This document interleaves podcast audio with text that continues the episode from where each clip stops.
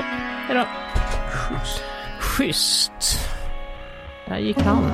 Oj, så var det tänt där. Ja, det, vi överlever. Det är något helt nytt här för oss båda. Mm.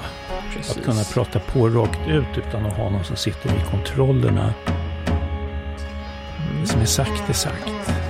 Men vi börjar. Ja, vi har ju börjat redan. Vi har redan börjat.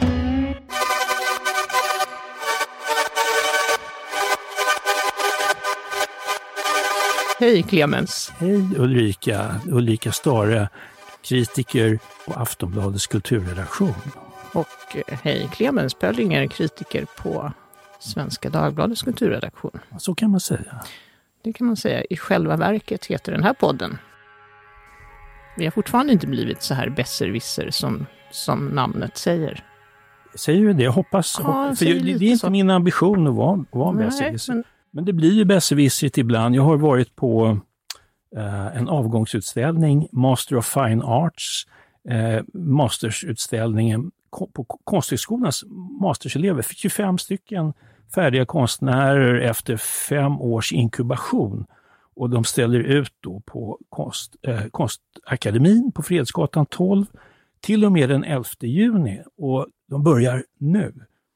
Och det är ju alltså, jag har sett en del sådana utställningar. Den här är bland de allra bästa. Det är en väldigt fint eh, genomarbetad utställning. Den är, heter Vargtimmen har den fått som titel och den här eh, lite skymningsstämningen, eller mellan dag och natt och lite, lite eh, mara sådär som rider den. Det kan man känna i två mörka rum, en väldigt mystisk mörk stämning och jag går ju dit med lite förutfattade meningar efter att ha sett någon separat eh, sån här avgångsutställning och tänker att det här kommer lira med det jag såg på Venedigbiennalen, lite undermedveten, lite mystik, lite, eh, alltså, ska man säga, eh, lite demoni. Och då, då gjorde det det, delvis mm. naturligtvis. Det är ju blandat förstås, det är allt möjligt.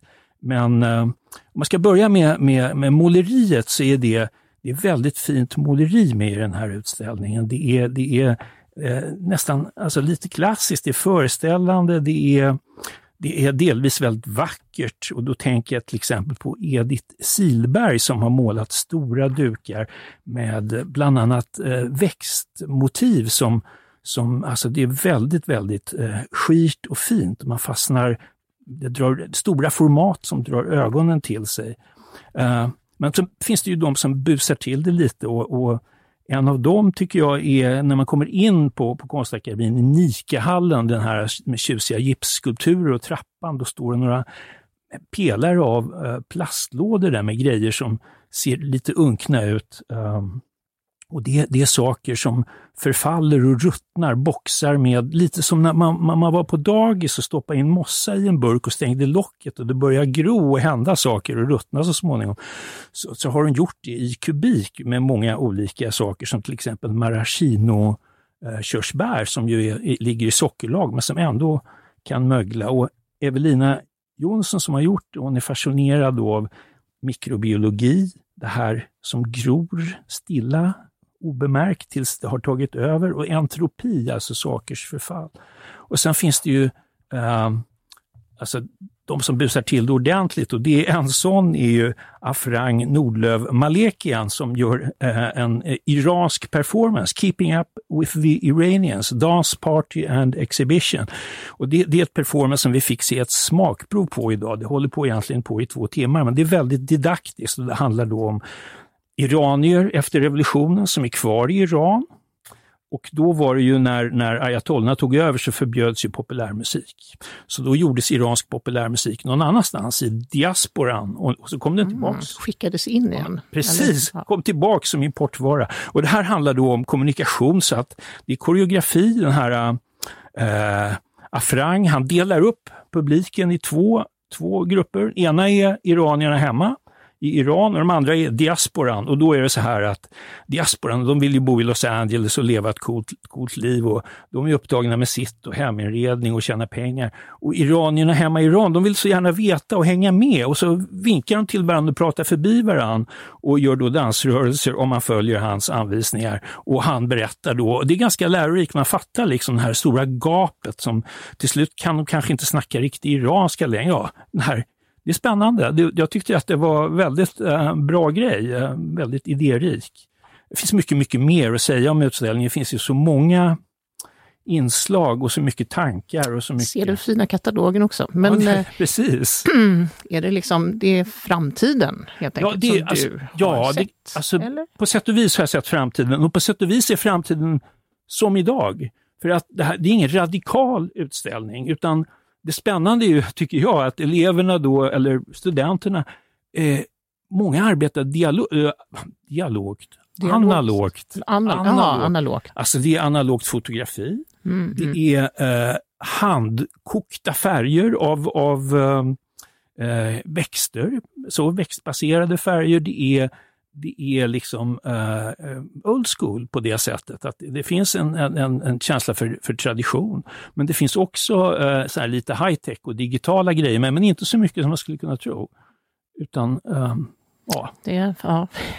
man skyller allting på pandemin. Nej, men ja, det, på ja. något vis så fick man ju någon överdos av det digitala livet kanske i flera år. Så, så tänker kanske, jag. Men det är, det är ingen förklaring på en sån trend, men jag tycker det låter väldigt spännande.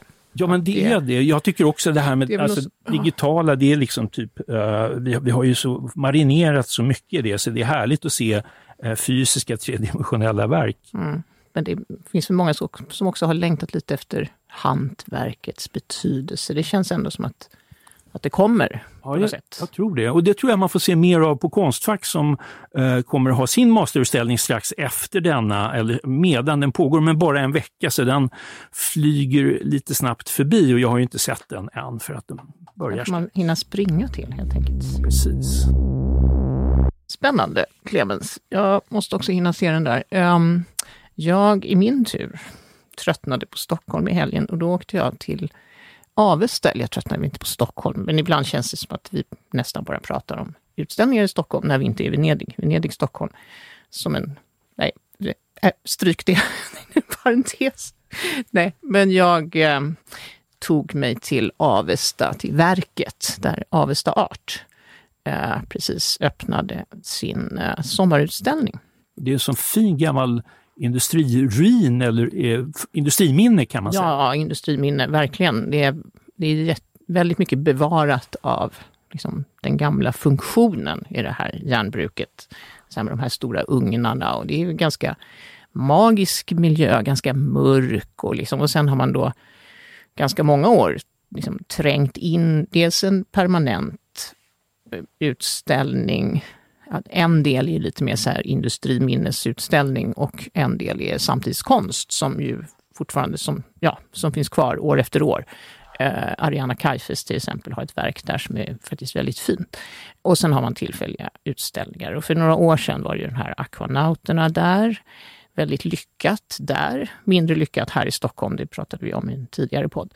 Men eh, i år är temat för sommarutställningen eh, Årstider. Och det försöker man ju då knyta till någon sorts klimattema. Att våra årstider är förändrade. De är inte alltid fyra längre. I Skåne till exempel sägs det att det bara är tre årstider nu. jag tror Skåne inte har någon vinter, eller ja, någonting sånt. Det är liksom inte... Gissa om de har vinter, det blir ju helt översnöat ibland. Ibland ja, fast det... Ja, Och då är det tjockt alltså. Ja, fast det kort också. Det är, jag vet inte, nu litar jag bara på att Skåne har bara tre årstider. Vi kanske får, kanske får diskutera vilken årstid skåningarna inte har. Ja, men, men det växer druvor där i alla fall och de gör ja, vin, så att, att det, ja. det ligger ju någonting i det, helt klart. Ja, det är någonting med. Vi kanske har tappat, herregud, norrut finns det ju fler än fyra årstider, så att ja, det är lite, jag vet inte. De försökte knyta det också till någon sorts, att när järnbruket var igång så var man närmare årstidernas växlingar för att det var Vissa grejer kunde göras bättre på vintern när isen låg och vissa saker gjordes kanske bättre på våren när det var liksom eh, eh, den här vårfloden. Ja. Så att årstidernas växlingar betyder mindre och mindre för oss. Lite så var det väl, förutom som oro kanske de betyder något. Men eh, vi ställer oss över naturen helt enkelt, även över årstidsväxlingarna. Det var väl lite det som var utgångspunkten. Sen är det en, väldigt, det är en väldigt liten utställning, men den är ganska, ja den är väl rätt sympatisk. Framförallt så är den eh, lite rolig för att det är så många olika tekniker som eh, representeras. Det mest iögonenfallande verket är en eh, konstnärsgrupp, italienska Emotional Experiences. Där borde man ju ana oråd lite med det namnet. Men de har i alla fall, de har bas i Bologna. Det framgår faktiskt ingenstans vilka som är medlemmar i den här gruppen, men de har gjort en stor, stor installation längst ner i det här stora gamla verket, eh, som ju är ett Vivaldi-tema. Eh, delar ur årstiderna, men jag får en känsla av att det var annan musik också, men jag är osäker. Men det är en sån här eh, kallas för... Eh, men är det ett soundtrack eh, av Vivaldi-musik med? Alltså, ja, precis. Lite klipp. Och ja. det är typ 12 minuter långt. Och det projiceras liksom på en, en, en interiör som är en sån lite stiliserad kyrkobyggnad kanske, med såna här skepp. Och sen är det liksom oftast målningar som får liv. Så att det är liksom, det är någon sån här Venedigbild och sen börjar saker röra sig och det blir någon höstbild och så faller det liksom röda löv över det här. Lite likt såna här, eh, eh jag såg någon gång en jättestor utställning med van Goghs måleri på eh, det digitala museet i Paris, Atelier de Lumière. Jag vet inte om du hade varit där? Jag har ju inte det, men jag har liksom sett en... sådana grejer också, fina digitala trick som får målningarna att röra på sig. Ja. Man blir lite förtrollad, Precis. men också, det är också lite fånigt. Ärligt. Det är lite fånigt. Där i, på den här van Gogh-utställningen som jag såg där i Paris så var den ju också det pumpade ut klassisk musik och så var det liksom så här dramatiserat. Så här solrosfälten började bölja och liksom, ja, man fick inte se honom skära av sig örat, men det var nästan på den nivån. Eh, och det här verket är också så ganska överdrivet. Det, var, det är lite synd, för egentligen är det ganska kul att liksom aktivera gamla målningar, men kanske på ett lite mer originellt sätt hade man ju önskat. Man hade önskat lite, lite lägre färgskalor Den är väldigt uppskruvad. Men du, Tyvärr, är, det, är det kitsch? Ja, det är väl... Eh, ja, det skulle man väl kunna säga. Fast jag tror inte det är menat att vara det. Nej. Jag tror det är menat att vara en upplevelse. Men det är, det är vackert, det är vackert förstås. Alltså, det är inte riktigt vackert. Det är tänkt att vara vackert. Okay. Ja, det... Jag tror att det är tänkt bara att vara en, liksom, en 12 minuters liten injektion på något sätt. Så här, visuell injektion av, ja och även eh, audiell då, då med musiken. Att man ska liksom flyta in i det där. Då kan man kanske tänka på årstidsväxlingarna som livet. Ja, sådär. Hösten och vintern, ja det är liksom återfödelsen med våren. Det är klart, man kan, man kan kanske tänka det, men jag är inte säker på att det egentligen är klon i just det här verket. Men tyvärr tar ju det, nu tog det uppmärksamhet här också, mm. tar uppmärksamhet från de andra verken. Eh, för att det dånar också i byggnaden från denna musik. Så man dras liksom ner som en fluga till socker till den här, att man äntligen ska få se vad det är för något som låter så mycket. Vivaldi är ju som socker kanske, ja, men det är ju så fint musiken ändå. Alltså. Det är ju fint, alltså jag har, ja, men det där var lite för bullrigt. men eh, nu tog det uppmärksamheten, som sagt, här, även för mig. Eh, jag tyckte hur som helst att det var väldigt fina andra verk. Anna Lings tuschlaveringar, ålgräsverk, som hon också visade på Göteborgsbiennalen. De är ju väldigt, eh, vad ska man säga, sensitiva. Det är liksom tusch som har flutit ut i små mönster som kan påminna oss då, om vi har läst på, om någon typ av förgänglighet. Havens död, ålens försvinnande. Eh, Olle Norås har en enda gouache med. Den är väldigt speciell, man liksom lockas in i någon sorts korridor. Där hänger bara den här enda gouachen med liksom, eh, också med eh, intecknade detaljer som man kan försvinna sig i. Man förstår inte riktigt vad man ser, vilket är ändå en utmaning. Jag kan gilla det när jag ser konst som jag inte riktigt... Man ser inte riktigt vad det ska föreställa, men det ger ändå en... en ja, den, man hissnar inför sådana verk. Jag gör. Ja, jag tycker också om det här att man lurar ögat. Mm. Det är fint. Det påminner mig om att jag såg en grej på den här eh, utställningen, masterutställningen i Konsthögskolan. Det var Klara Zetterman som hade där ingenting är vad det synes vara. Det är, egentligen har hon jobbat med frigolit och lera, men hon har eh, gjort de här gamla teknikerna, marmoreringstekniker, trä, alltså trompe man lurar ögat. Hon, hon har, har gjort eh, Eh, reliefer med såna nästan borsliknande demoner som, som, som ser ut som eh, gammal eh, brons, men det är ju bara någon sorts ler, en plastlera och eh, de är på träbottnar. Det är eh, någonting som ser ut som malakit som, som, som är eh, frigolitbit som är eh, jag tycker om sådana gamla tricks ur, ur, ur konsthistorien som man jobbar med idag. Mm, mm. Ja, jag förstår vad du menar, verkligen. Jag försöker se det ser ut som en sån här bronsport. Ja, men det är ju det. Det är, det är liksom eh, en, en orgie av demoner som, som någon riktig helvetesskildring som ser ut som brons men som då är frigolit och lera. Det är förtjusande.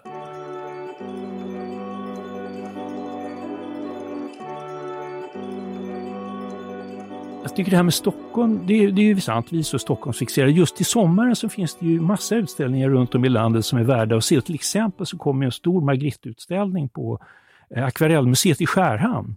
Den ikoniske surrealisten eh, med plommonstop mm. som bodde i en eh, liksom stilla liv i Bryssel med sin hustru medan de andra surrealisterna var i Paris och konspirerade. Mm. Ungefär så.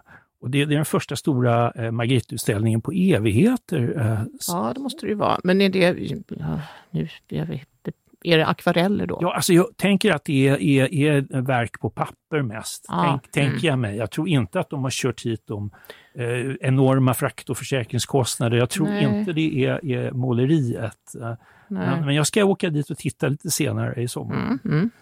Bra idé. Kanske kommer tillbaka till det. Men just det, jag kommer att tänka på en sak apropå Avesta. Um, det var väl, det, det, kanske är lite långsökt, men det här är ju en, en gammal liksom, industrilokal som, som, som är kvar som något monument över en ganska kreativ, framåtblickande tid ändå um, i svensk historia. Alltså sådär. Uh, och då kommer jag att tänka på ett helt annat verk som har en helt annan innebörd, nämligen uh, den italienska paviljongen i Venedig. Som uh, du inte står ut med att köa till, men som jag... Det var ju väldigt, väldigt lång kö. Det var jättelång kö. Men jag stod ut och kom in och det var faktiskt det var värt. För det var, väldigt, det var ett väldigt speciellt och väldigt bra verk faktiskt. nu ska vi se vad han... Gian Maria Tossatti. Verket hette History of Night and Destiny of Comets.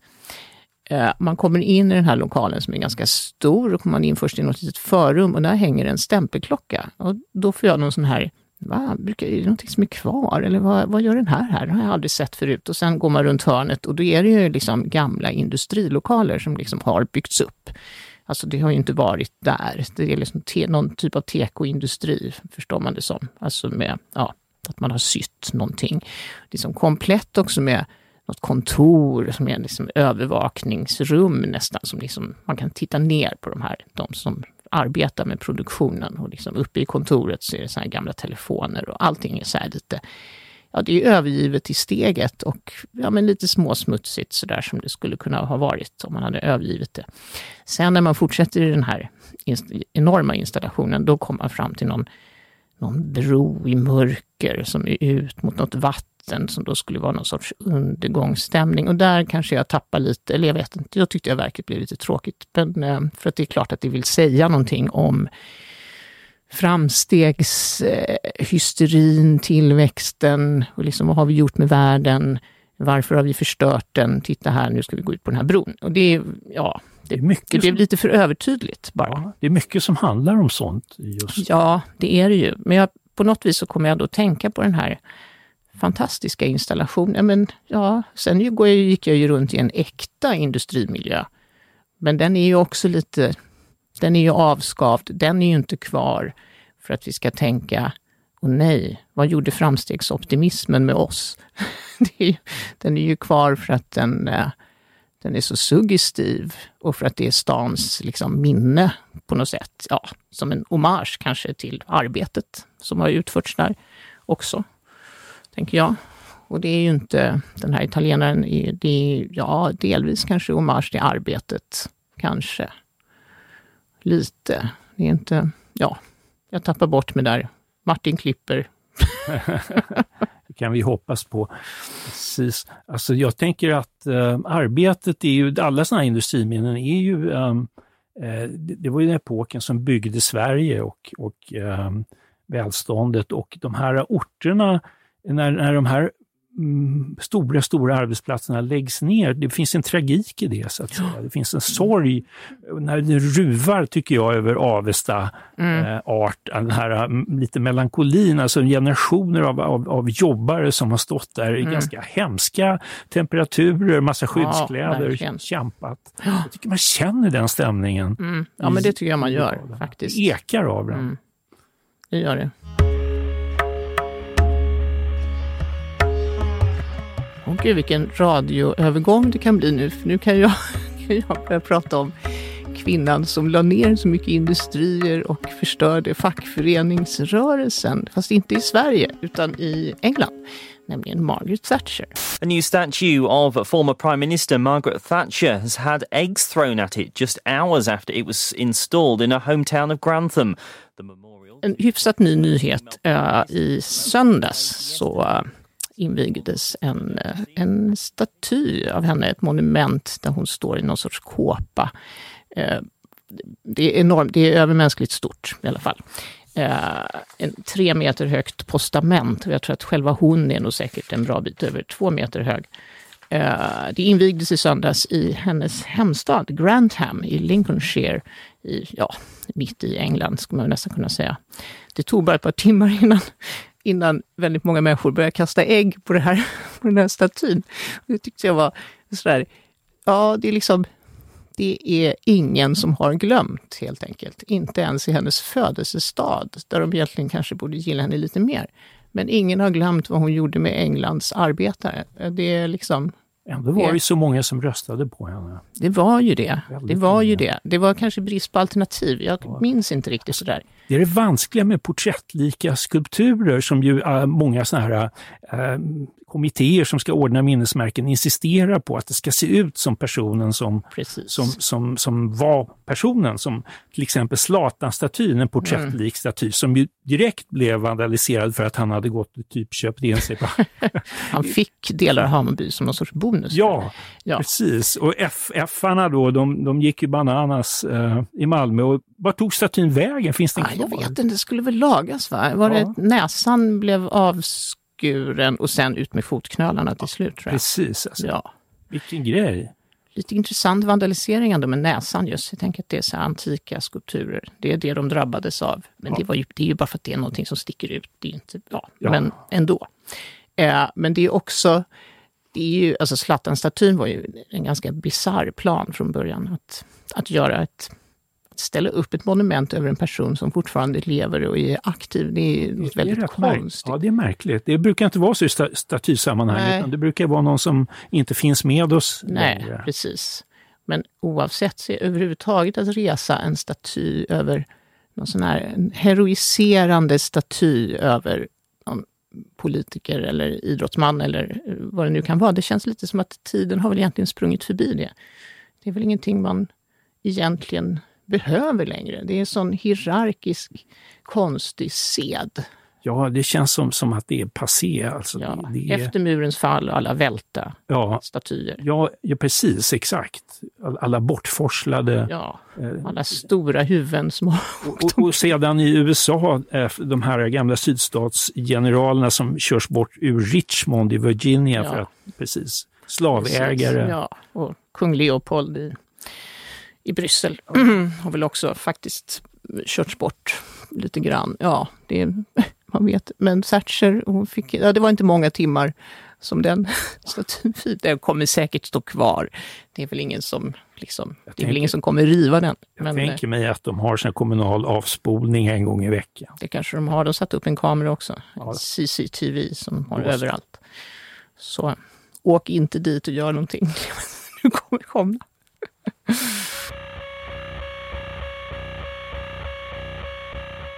Ja, det om det. Det var ändå en aktualitet. Men du hade också någon internationell spaning. Alltså, vi brukar ju prata om, om Venedig och även om nu Documenta och det är ju helt enkelt för att två av de, alltså, vad ska man säga, världens främsta jätteutställningar, internationella jätteutställningar äger rum samtidigt, parallellt. Det första var Venedigbiennalen som vi har avhandlat här eh, några gånger. Och, och det, det, det, motsatsen till den är Documenta i Kassel som öppnar strax nu i mitten av juni. Och, och eh, medan eh, biennalen har eh, ganska eh, spektakulära verk av, eller Venedig presenterar stora verk av kända konstnärer så är Kassel den här gången någonting helt annat. Det är en indonesisk kollektiv konstnärsgrupp, Ruang Grupa, som kuraterar den här utställningen som förbigår hela den här eh, kända konstscenen och har bjudit, det är inte konstmarknadens stjärnor och kanske inte heller enskilda konstnärer utan det är konstnärskollektiv och konstnärsinitiativ ur, från Afrika, Karibien och Mellanöstern som har bjudits in. Så att det blir säkert en väldigt politisk eh, och, och, och, och kritiskt ifrågasättande utställning. Mm det globala syd helt enkelt. Globala plats. syd som då inte har uppmärksammats eh, i den här omfattningen eh, på Documenta tidigare. Och eh, eh det påminner mig om att den här Ruan Grupa, de var ju faktiskt eh, eh, träffade elever, då studenter på, på Konsthögskolan. De var tillsammans med dem på Barnens ö någon gång Uh, ja, och hade ett session med dem i fyra dagar, fick jag höra idag. Mm -hmm. När var det nu alltså? Ja, det måste ha varit ganska nyligen. Spännande mm -hmm. tycker jag och fantastiskt initiativ. Verkligen. Uh, hmm. Ja, men nu har det börjat blåsa lite vindar. Ja, det gör ju det. De har ju råkat ut för eh, ett rykte då, eller en, ett rykte som har blivit ett faktum och som har gått runt i media. Och det är att eh, de har bjudit in, eh, eh alltså det handlar om antisemitism. Det är så att de har eh, eh, eh de här bojkott Divestment and Sanctions. Det är en eh, bojkottrörelse mot, mot Israel. Och då är för, eh, liksom anklagelserna mot Ruan Group att de har bjudit in deltagare som står nära den här rörelsen. Och det eh, är oerhört känsligt i just Tyskland med, med historien från Förintelsen. Och det här eh, eh de, de, de, har försvarat sig mot detta i ett öppet brev i Berliner Zeitung. Och eh, verkligen säger att det är ryktespridning, men, men ändå så är det så pass allvarligt att eh, Tysklands kulturminister eh, har fått ingripa och eh, Claudia Roth heter hon och eh, hon försäkrar att det kommer inte finnas någon, något antisemitiskt eh, alls mm. i dokumenten. Det här blir ju massa artiklar om det, men vi, vi vet ju inget än för utställningen mm. har inte öppnat.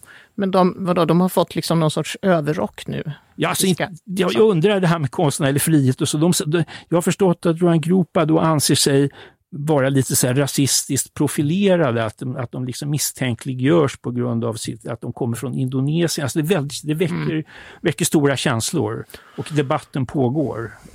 Jag förstår. Jag läste bara något sånt här försvarstal från dem, ja, där de också mest beklagade att, att roten till de här anklagelserna kom ju tydligen från någon ensam bloggare i Kassel om jag förstod det rätt. Ja, det verkar rätt oseriöst. Sen, ja, det verkar ganska oseriöst från början, men sen har det liksom tagits upp av etablerad media och då har det väl liksom... Blivit en riktig vuxit. rundgång har det blivit. Ja. Um.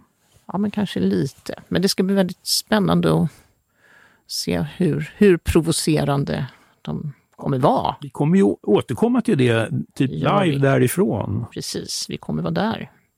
Eller åtminstone en av oss kommer vara där. Ja, du Ulrika. Jag kommer vara där, hoppas jag. Ja, man vet aldrig. Det är en tid, det är några veckor kvar. Man vet aldrig, men eh, en förhoppning.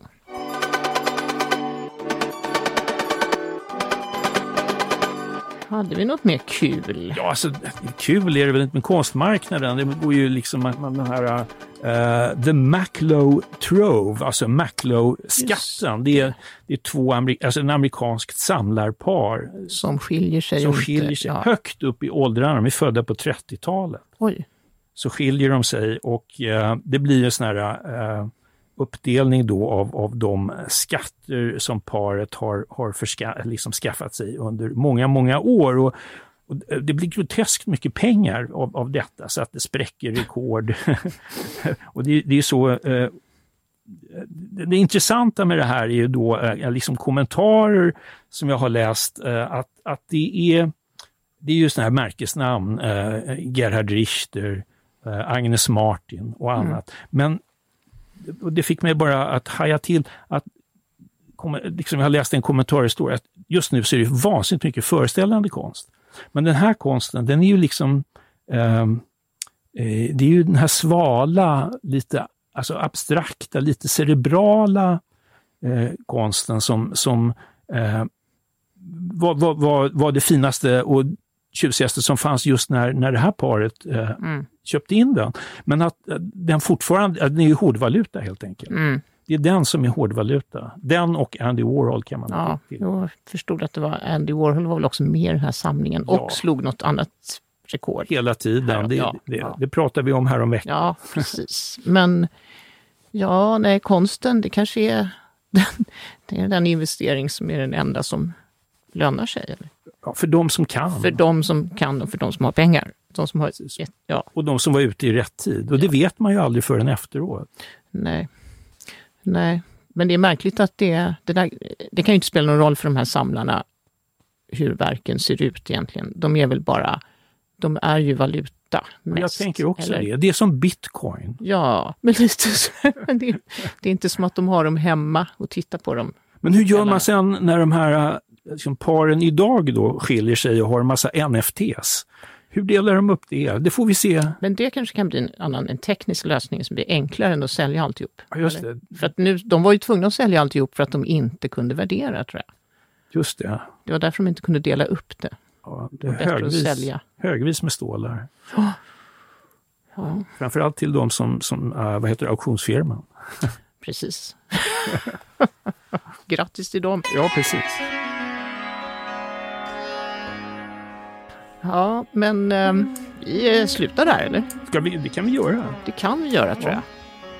Vi sätter punkt för den här gången. Tack Ulrika. Du har lyssnat på en podcast från Aftonbladet och Svenska Dagbladet. Ansvarig utgivare är Anna Kareborg.